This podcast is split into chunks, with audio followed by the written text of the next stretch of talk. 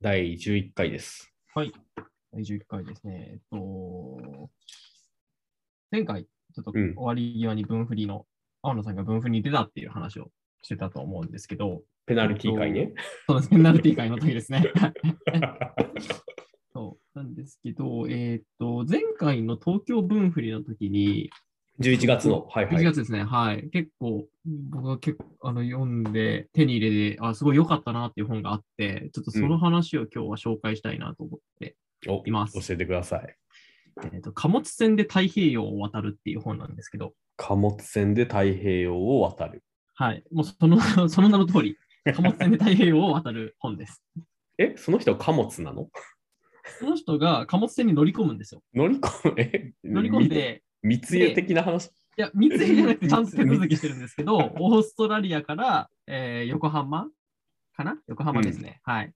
えっ、と、まで行くとうーん。いう、だからもう、オーストラリアから起点なの。あ、そうです。オへーーストラリア起点で、はあいあ、、面白いね。行くっていう、そういうやつで、うんこれが、あのー、ほんとちょうどコロナが流行ったのが2019年の、まあ、終わりぐらいにやばいかもってなって、2020年かなの頭に、うんえーいよいようー感染が始まったっていうような時期だったと思うんですけど、うんちょうどそのくらいの時期に船に乗り込んでたんですよ。ああ、2020年頭ぐらい。そうですね。えっ、と、だったから、ちょっと詳細な2019の終わりから頭ぐらいってことね。そうですね。あのーこれに、日程自体は確か18日か19日とかぐらいの船の旅なんですけど、あ、2月ですね。 2月あ2020年のじゃあ2月。あ、じゃあもう本当にホットな時だ。はい。に、えー、だからまだ市中感染はしてなかったけど、えっ、と、いよいよ上陸するかもしれない。あれね、大プリが。はいはい。っていうような時期だったんですけど、だから本当に多分ギリギリうん。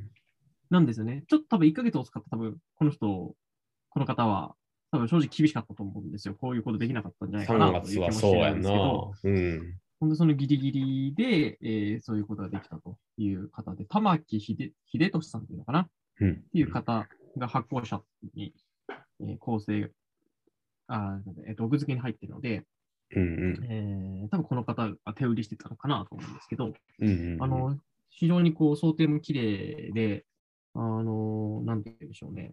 うん、写真も綺麗で、結構手の込んでる。あのいいですね。あの、でかい船の写真、うん、いろんなコンテナの写真とか、へーなんだろうな、機関、まあ、エンジンですね。うん。の写真とか、その船内の写真とか。そんな買っていいんやね。なんか。あ、そう、結構ね、自由だったらしくて、へえ。そう、その、まあ、海の風景の写真とか、いろいろね、こう、港の写真とか載ってるんですけど、うん。非常にいいですね。めっちゃ非い常いにな。すごいいい本だったと思います、これは。ええでもそれってやっぱさ、お金かかるんだよね、きっと。えっ、と、ここ初めにで結構、なんていうんでしょうあの、この本が面白いのは結構淡々と書いてるんですよ。こういうことがありました、うんこういうことがありましたっていうのを、割とこう、あんまりこう、すごく叙情的な筆致でもな過度、過度に叙情的な筆致でもなくて、うん。えー割とさっぱり書いてるんですけど、でもその、かなり綺麗に、えーその船内の状況が分かるように整理して書いてくれてるんですよね。うんで、初めにの方に旅行概要とか費用内訳とかまとめて書いてくれてるんですけど、うん。えー旅行費用43万ぐらい。うわ、結構。で、2月の18日間。うん。うん、で、英語による意思疎通が可能で健康であれば、まあ、いけるみたいな。ほー。感じですね。だから、まあ、ね、普通に1日あたり、まあ、2. 点何万とかうん、結な構わけすでんすけね。ど、まあ、ええうん、ですけどね。まあ、でも、うん、まあ、思っね、飛行機とかのね、比べて、まあ、思ったよりかかるなという感じではありますけど、うんありますけど、まあ、日数で言ったらね、割とこう、18日間はあるので、うん。まあ、そっか。そうで、かなりこの人も、まあ後ではお話ししますけど、まあ、かなりいろんな面白い体験をしているなといううんうか、んやっぱりあのすごいやっぱ船が多分おすごいお好きな方で、自分でその船舶免許とかも取ったりしながらああ、なるほとど、いうね方。なんですけど、貨物船で行けるってことを、まあ、知って、えーまあ、コンテナ船とか貨物船で、えーうんまあ、クルーズするというか、移動する人が、まあ、前例というか、まあ、ブログ書いてって、それを見てこの人も行こうってなったらしいんですけど、うんうんあの、かなりいろいろ調べてですね、あの、やっぱりそういう船が好き、海が好きっていう方にとってはすごくいい、あの、時間だったんだろうなっていうのが、この筆致からも伝わってくるっていう感じでしたね。ああ、いいね。なんかそういうの。好きでやってるっていうのは。そうですね。だから、あの、思ったよりこの人が、この方がその想定してたより思ったより自由だったらしくて、うん船内はです。ね。で、その、その多分船の規則とかによって若干多分違うんですよね、多分コンテうナんうん船。うんで、どのコンテナ船に乗るのかっていうのが、結構その直前にならないと分かんないらおしくて、お、すごっ。たまたま流れてきたやつにうん乗るみたいな感じへえです。よ。なんですよ、えその、ざっくり言えば。それ、行き先とかは決めててってこ行き先とかはまあ、日本の方に行くっていう、あうんのこういう旅程で行く貨物船が来るから乗るかみたいな話になって、とうん。乗らせてくださいみたいな。で、ただ乗り込もうとしたら、あの、ちょっと無理だったみたいな感じで、次のを待とうみたいになったりとか、へえ。そうそう、搭乗便を変えようかどうか、変えないようにするかとかっていう話が乗り込む前とかにちょっと議論してるんですよね。それ現地であー。すご貨物の港の代理店とかと連絡しながらやってるシーンがあるんですけっ。、どへえ。結構これ慌ただしいと思いますね。そうやんな。うんで、下船地でも問い合わせしないといけないので、この日に、日あたりにこの混雑船で帰るから、えー、ちょっと手続き用意してくれみたいな。うとんこうでこうんやり取りして乗るっていうので、まあ、かなりこう、手間はかかってるうんうん。感じですね。えー、そそうか。だってさ、一旦海に出ちゃったら、はい。電話とかはもう繋がらないやんな。えっ、と、まあ、衛星通信ができるので。あそういうことかそれで通信するぐらいなのかなと思いますね。それもめっちゃ費用かかりそうだな。ほそうですね。うん。あのーでも、一応できるんですうよ。あ、そうなんや。そうそへうえ。そう。多分、その、簡単な、あ、そうなんですよ。なんで、あの、結構これも中に書いてあるんですけど、面白いんですけど、うんあ。の、船の船員が利用するスマートフォンってみんな AndroidOS なんですって。へえ。 iPhone じゃないんですって。で、すごい人気が悪い、人気がないらしくて。 iPhone は。で、なんでかっていうと、あの、端末が高価っていう理由ももちろんあるんですけど、うん。あの、最近までそのデータ、データを省力化するモードがなくて、ああ、はいは無い。線 LAN を使って、その船の、えーと通信で、えーとまあ、軽いあのウェブサイトとか通信できるようになってるんですけど、うんあのそれができなくてあの、大量の通信が抑制で発生しちゃうっていうこへとがあるんで、それを避けるために、えー、Android を使ってる人が全員え。が、へえ。面白。そうまあ、普通にその Wi-Fi を拾うみたいな感じで、うん。社内で通信できるらしいんですあ、けど。できるんや。あ、じゃあ全然いけそうやな。なんですけど、まあ、通信速度と重量課金制うん。らしくて、あこれもね、書いてあるんですけど、まあ、通信速度は多分普通の無線 LAN, 無線 LAN の100分の1ぐらい。 100分のいや1。動画や写真はまあかなり厳しい。いやー、そうで0年代のインターネットみたいな、で、50。ドルでだいたい0、まあ、700メガバイトぐらいおーですって。おー厳しい。うん。すですね。なので、だから多分ツイッターとかは多分できると思うんですよね。そのうん文字ベースで、その写真とかうんも出ないようにして。うんうんうんうん。そう。だから設定変えてね。そうです、そうです。んだからツイッターは設定次第で一度に取得する情報が数百キロバイトまで切り詰められるんで、うんで、それ。でね、最新の情報が手に入るんで、ツイッターはかなりいいっていうようなことがはいはいはい。書いてあって、なるほどなーって思いました。ああ、面白いね、それ。うん。いやー、それわかんないじゃないですか。うん。そうそうそう。だからね、すごい面白かったですね。そう。で、で結構その、あのーまあ、すごいベラベラ喋っちゃうんですけど、うんブリスブリスベンから乗り込むんですよ。はいはい。そう。で、結構思ったより、その、なんか緩くてというか、いろいろこう、あの、来賓っていう扱いにしてくれるらしくて、うん。この船の場合は。うん。でお客さんという扱いで、そのへー貨物船に乗り込む。へえ。で、もちろんその避難訓練とかに参加したりはするんですけど、うん。割ともう自由にやっていいよと。あの、ん写写真撮ったりしてもいいし、話しかけてもらってもいいし、うん。あとは操船室うん。ですね。いわゆるその、えっと船をあえて、まあ、船、えっ、と、水先案内人とか、うん。あの、えー船長とか、まあ、うん。普通にですね、えー船員が舵取りしてるような、えーメインのあの操縦室があるわけですけど、うんそ。こ、とかも出入りしていいですよと。え、マジです。へえ。そうで、最初はそういう待遇だっていうふうに、この人も予期してなかったので、うんなんかもう、ものすごい興奮してるんですよね。それができる っていうで。しかも写真も撮っていいみたいな感じになってはまいしはたいはいはい。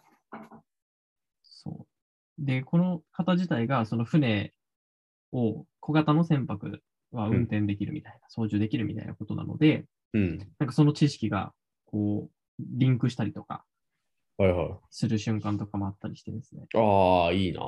非常にいいですね。面白い。へえ。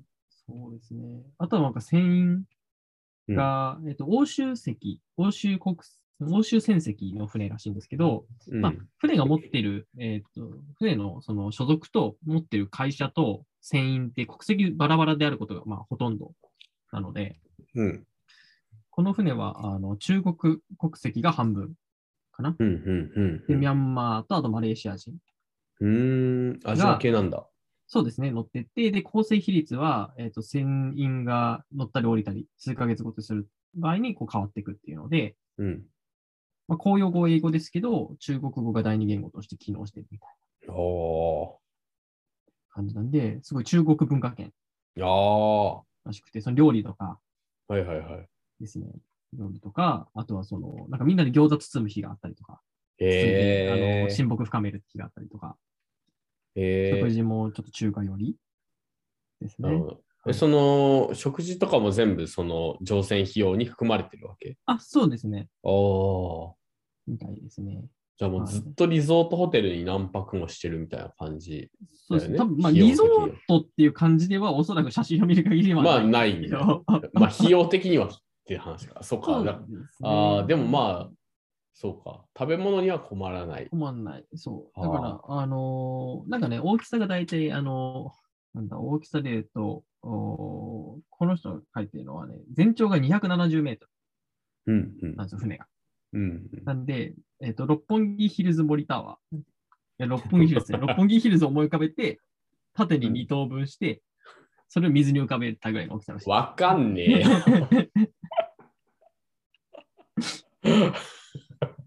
あのかなりでかいわけですよ。で、そこに25人とかで生活、あー共同生活をして、で、まあ、来賓室みたいなところに、この方は泊まって、ああ、じゃあ自分の部屋があるんや。そうですよ、そうです、そうですそうですあー。全然、あの、ビジネスホテルなんかより全然広い。ああ、でもそれ全然いいよで揺れとかに合わせて、その、机とか、な。うそん。の、そういう家具とかを全部しっかり、えー、なんていうの、なんでしょうね、揺れないように固定されてる。ああ、すごい。そう。とかね、やっぱり、あの、しけるとシャワうん。うーんからサビが出てくるとかね。うんうん。そうああの揺れると、そのタンクの上のサビの部分が、こう、なんでしょう、ぐちゃぐあの、洗浄されてというか、 あ。水 でバシャバシャってなって出てくるんで、しけるあー。と、揺れるとシャワーにサビが混ざる。へこのディえ。ティールとか、それはいいディテールだねう。ん、すごい、ああ、なるほどなーと思って考えたことなかったですけどね。うん。うん。いいな、船旅ってやっぱちょっと憧れるところがありますね。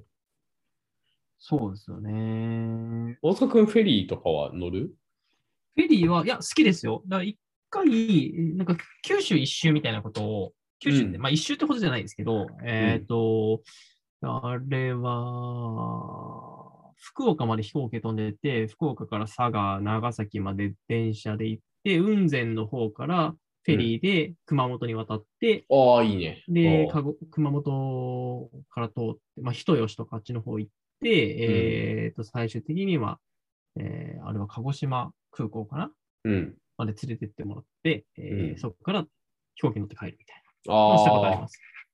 学生の時に。あ、あ、いいね。九州ってやっぱね、その、この車以外で回るの難しいイメージあるけど、うん意外と大分とか行くとね、ちょっとやっぱしんどいと思うんですけど、そうね。うん。結構ね、良かったです、やっぱり。あの、うん、だし、あともうフェリーで言うと、あの、うん東京というか関東だと、うん。あのー、栗は栗浜ってあのー、まあ、横須賀とかあっちの方なんですけど、うん、方から、あのー、千葉の内房の方に、あのー、へえ。フェリーが出てるんですよ。へー1000円ぐらいかな。あ、その近距離フェリそうですね、40分ぐらいなんですけど、ー。おー。はい。あの、それがあるんで、ちょっとそういう、僕はまだ乗ったことがないんですけど、うん。まあなんか、普通に、なんでしょうね。あの、ちょっと、日帰り旅行みたいな感じで全然行けるような距離感ですね。あでも結構、結構便利じゃない ?40 分です。その千葉と、まあでも、ね、神奈川。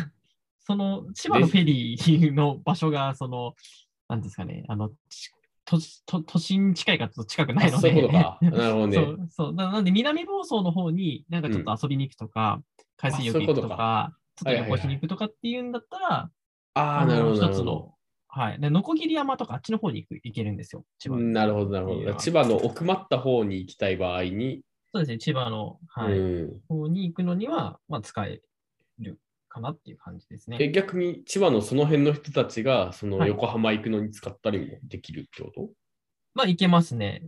と、おたーだまあ、多分時間とかで言うと、全然多分普通に、あのー JR で行った方が早いので、しうん値段もそんなに変わんないので、そうなのか。まあ、じゃあ横浜あー、でもそうかな。横浜、まあそうですね。あ、でも横浜行くってなると、いい勝負ぐらいかもしれないな。まあ、でも絶へ対ー落差で言ったら、フェリーより電車の方が楽です。あ、そうなんや。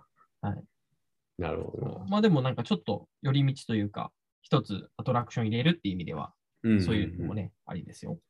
フェリーね、僕は一回、敦賀、福井のあ、はいはいはい。敦賀から北海道苫小牧まで行きましたね。ああ、出てますね。あれはめちゃくちゃ良かったね。うん。やっぱいいですよね。うん。だから一泊してるんだけどさ、フェリーはいの中はで。いはい。うん。でもなんかフェリーの中ってめちゃくちゃ良くて、なんかちっちゃいショッピングモールみたいな感じする。ああ、はい。ありますね。なんか食堂みたいなね。食堂みたいなのがあったり、そう、わかそうるだ、なずっと、なんかさ、北海道に行くやつだから、ずっと札幌クラシックが永遠に飲めるんだよね。おーまあ、か買えば。はいはいはい。で、しかも僕が行った時って、2016年の夏、はあい。の、えーっ、と、ライジングサンロックフェスティバルを見に行くために行ったんだけど、はい。あの、ちょうどロンドンオリンピック、ロンドン違う、リオデジャネイロか。あーリオデジャネイロ2014年はい。リリオオデデジジャャネイ2016だね、ロ。16 2016。か。はい。うん、リオ、リオ五輪の時だってさ。だから、あの、ずっとその休憩室みたいなんで、ずっとなんか、あの、オリンピックやってんの。はいはいはい。で、それをぼーっと見ながら、ぼーっとビール飲んで、ああ、いいっすね。そう。まあ、やっぱさすがにそれ電波は入んないから、はいはいあの、誰ともうん電話したりとか、ツイッターしたりはできないけど、うん。全然暇することなく、こう、ひたすら酒飲んで、ぼーっとして、寝て、いいっすね。風呂とかもあるからさ、風呂も入って、うんうんで、気づいたら苫小牧に着く。素晴らしい。あれ、めちゃくちゃ良かったな。ただね、あの、はないん。か、敦賀駅をはい。深夜1時に出るんだよね。 ほうほうほうほう。で、敦賀に深夜1時に行くのが結構ハードで、そう。まあ、当時、京都に住んでたからさ、京都から、 まあそうですね、近いですよね。そうそうそうそう、新川快速街道じゃないけど。うん、まあ、新快速でブワーって行って、はいそうそう。けどさ、それでもさ、11時ぐらいには敦賀に着くわけやん。 うんうんうん うん。そっから、で、12時半ぐらいから、なんか敦賀の駅前から、その、はいあの港までのバスがあるんだけど、はい。いや、もう、もう、どうやって時間潰すみたいな感じで、結局酒飲んで。はい。なんかもうフェリー飲む前に、ね、フェリーに乗る前に酒飲むってめっちゃすごいハードな旅だったけど、まあまあでも全体的には非常に良かったな。あの、そうだ、あの、ぜこの間のあの、えっ、と、佐原清会のはいはいはあの時にちょっと軽く話しましたけど、あの、う東京も竹芝ってあの浜松町とかの方なんですけど、い。はいはだいかはら、い、はあい。のい伊豆大島伊豆大島ねの方に行くフェリーが出てるっていううん。話をしてて、うんあのあれなんかも3年前ぐらいかな、あの春に乗ったんですけど、うん。夜行便もあって、高速船もあるんですけど、昼間うんに出てる。それも多分そんな感じでしたね。あ、結構時間かかるんだ。ああ、そうですね。あの、高速船だと、割とすぐ2時間とかなのかな、なんですけど、うんえっと、普通のフェリーとかだと、えーまあ普通に夜行線なので、夜出て。夜出て12時とか出て、5時とか6時とかに着くのかな。ああ。早めに着くみたいなうん。感じで、そう、早めに着くのが結構辛かったんですけど、。わかるわ早く着きすぎちゃうな。朝5時の伊豆大島で。みそうたいなそうそう。でもなんか、すあのー、なんだろうな、外で看板というか、デッキみたいなところで、あ、いい な。ちょっとこう、まあ、めちゃめちゃ寒いんです けど、春だったので、まあ、夏だったらいいですよね。普通にちょっとチューハイとか飲みながあ、らそうだよ行くみたいなのがすごい、あれ、ちょっともう一回やりたいですね。な。あーじゃあ、今年の夏は伊豆大島ですね。伊豆大島行きたいっす行ね。きたいっすね。行きたいっすね。何があるのかは。は知らないが。まあでもいろいろ砂漠みたいな。いろいろそうああ。島の。うん。ねそうだよね。島、はい島適当にブラブラするの楽しそうだね。そうだよ、いいですよ。そう。で、ね、そう。で、まあちょっと本の話に戻るんですけど、ああ、すいません、すいませあいえいえいえ、あのーなんかね、南硫黄島とか通るんですよね。ん。はいはいはいはいはい。横に見るんですけど、南硫黄島の、こうま、その地形によって、その変な雲、面白い形の雲が南硫黄島の上ってずっとこう出てる状態になるんですけど、へえ。なんかそういうのを撮ってたりとか、うん。あとは、あれですね。えーっと、それで最後はですね、フィナーレはその2月19日かなに、えー、浦賀水道を通ってですね、えーん横浜の、まあ、貨物港、貨物港に到着するんですよ。うん。で、あの、ランドマークタワーとか、横浜ベイブリッジとか、大桟橋とかね、なんかそういうのがこう、えーを横目にしながら入港するんですけど、うん。右側に、あの、えーあの客船、おおえー、何でしたっけ何プリンセ えス、えーっと、えっと、なんだっけ、金プリじゃなく て、 と、なんとかプリンセス号、大プリね、大プリ、ダイヤモンドプリンセス号でしたっ けダイヤモンドプリンセス号。でしたっけうん。が、あの、おそれを横目にしながら、隔離されてるあはあ。の客船を横目にしながら入港していって着岸すると。 あ、すごいね。降そりるれっていう、そういうはあ。なんか感、じで。めっちゃ同時代的な、なんか本やな。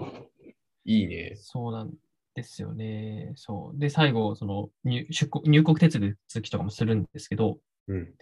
普通にそういう貨物の港なんで、いわゆる空港みたいな税関みたいなのがないんで すよね。ああいうレーンとか。そうないんで、要はその、なんだ車に乗せられて、その入国管理局まで、その、うん山下公園のあたりとかをこう 走りながらですね、だる。あの行くんですよね、車で。 うん行くんですけど、あの、この人は最後にそそこで、その信号待ちとかでこう飛び出して、うん。 うん。そのまま街に消えていくのを想像す るんですよ、自分で。ああ、なるほど、なるほど。さすがにね。そう。ってなると、うんなんだろう、もうこのまま、別に何のメリットもないですけど、出国したままの人間になるんですよね。ほんまやな。え、タクシーで行くんそれは。 え、なんか、えっとね、これはね、なんか、その、入国のその代理店のああ、さすがに人そうやんな。が連れてってくれたらしいですけどそうやんな。じゃないと、だって、いくらでも逃げ出せちゃうやんな。そうなんですけど、うん。でもなんかその、逸脱するっていうんですかね。なんかその、なんか逃れていくみたいなうんのを、こう、旅が終わった後に、うんその、もう一人のパラレルな自分を想像してしまうみたいなうん。感覚って、やっぱり、これってやっぱり、旅情だよな、みたいな。うん、旅情のね一形態だ。よな、っていう。うんうんうん、そ、の旅先に残り続ける自分を想像しながら帰るとか、えー、帰った後に、帰り着いた後に、そうではない自分を想像するとかって、これうも自分のそのインナーな旅というか、ね、うんなんだよなっていうふうに思って、なんかそういう終わり方ををするんですけど、この本は。うん。おおいいね。うん、なんかそこも含めてよかったですね。うん、まあ、あの、この本の面白い部分は、やっぱりこの中の生活の部分、あの全然今喋ってない、あの、船内での環境の部分だとか、うん。うん、そういうところなんですけど、まあ、やっぱり、その根底にあるのは、例えばうん月を見ながら、こう、ね、船を行ったり、あとは、その水先案内人の人と喋ったりとか、うん。うんそういう、なんか一つ一つ一瞬一瞬が寄せ集まっているなっていうふうにすごい、やっぱり感じさせられる、なるほど。うん、いいです感ねじ。でしたね。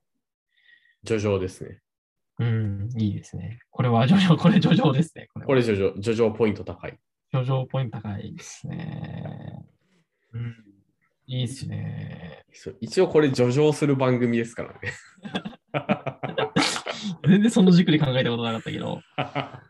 いやーいいよな。なんかやっぱりこういう、こいいですね。だからすごいリソースかけてるじゃないですか。いや、間違いないな。未然に切ってるもんな。未然に切ってるし、そもそもやっぱり英語しゃべ英語とか、あと船の知識とか、そういうの全部勉強した上で言ってるんですよ。や結構や本っぱ当だねリソースかけてて、好きじゃないとやってられないし。うん。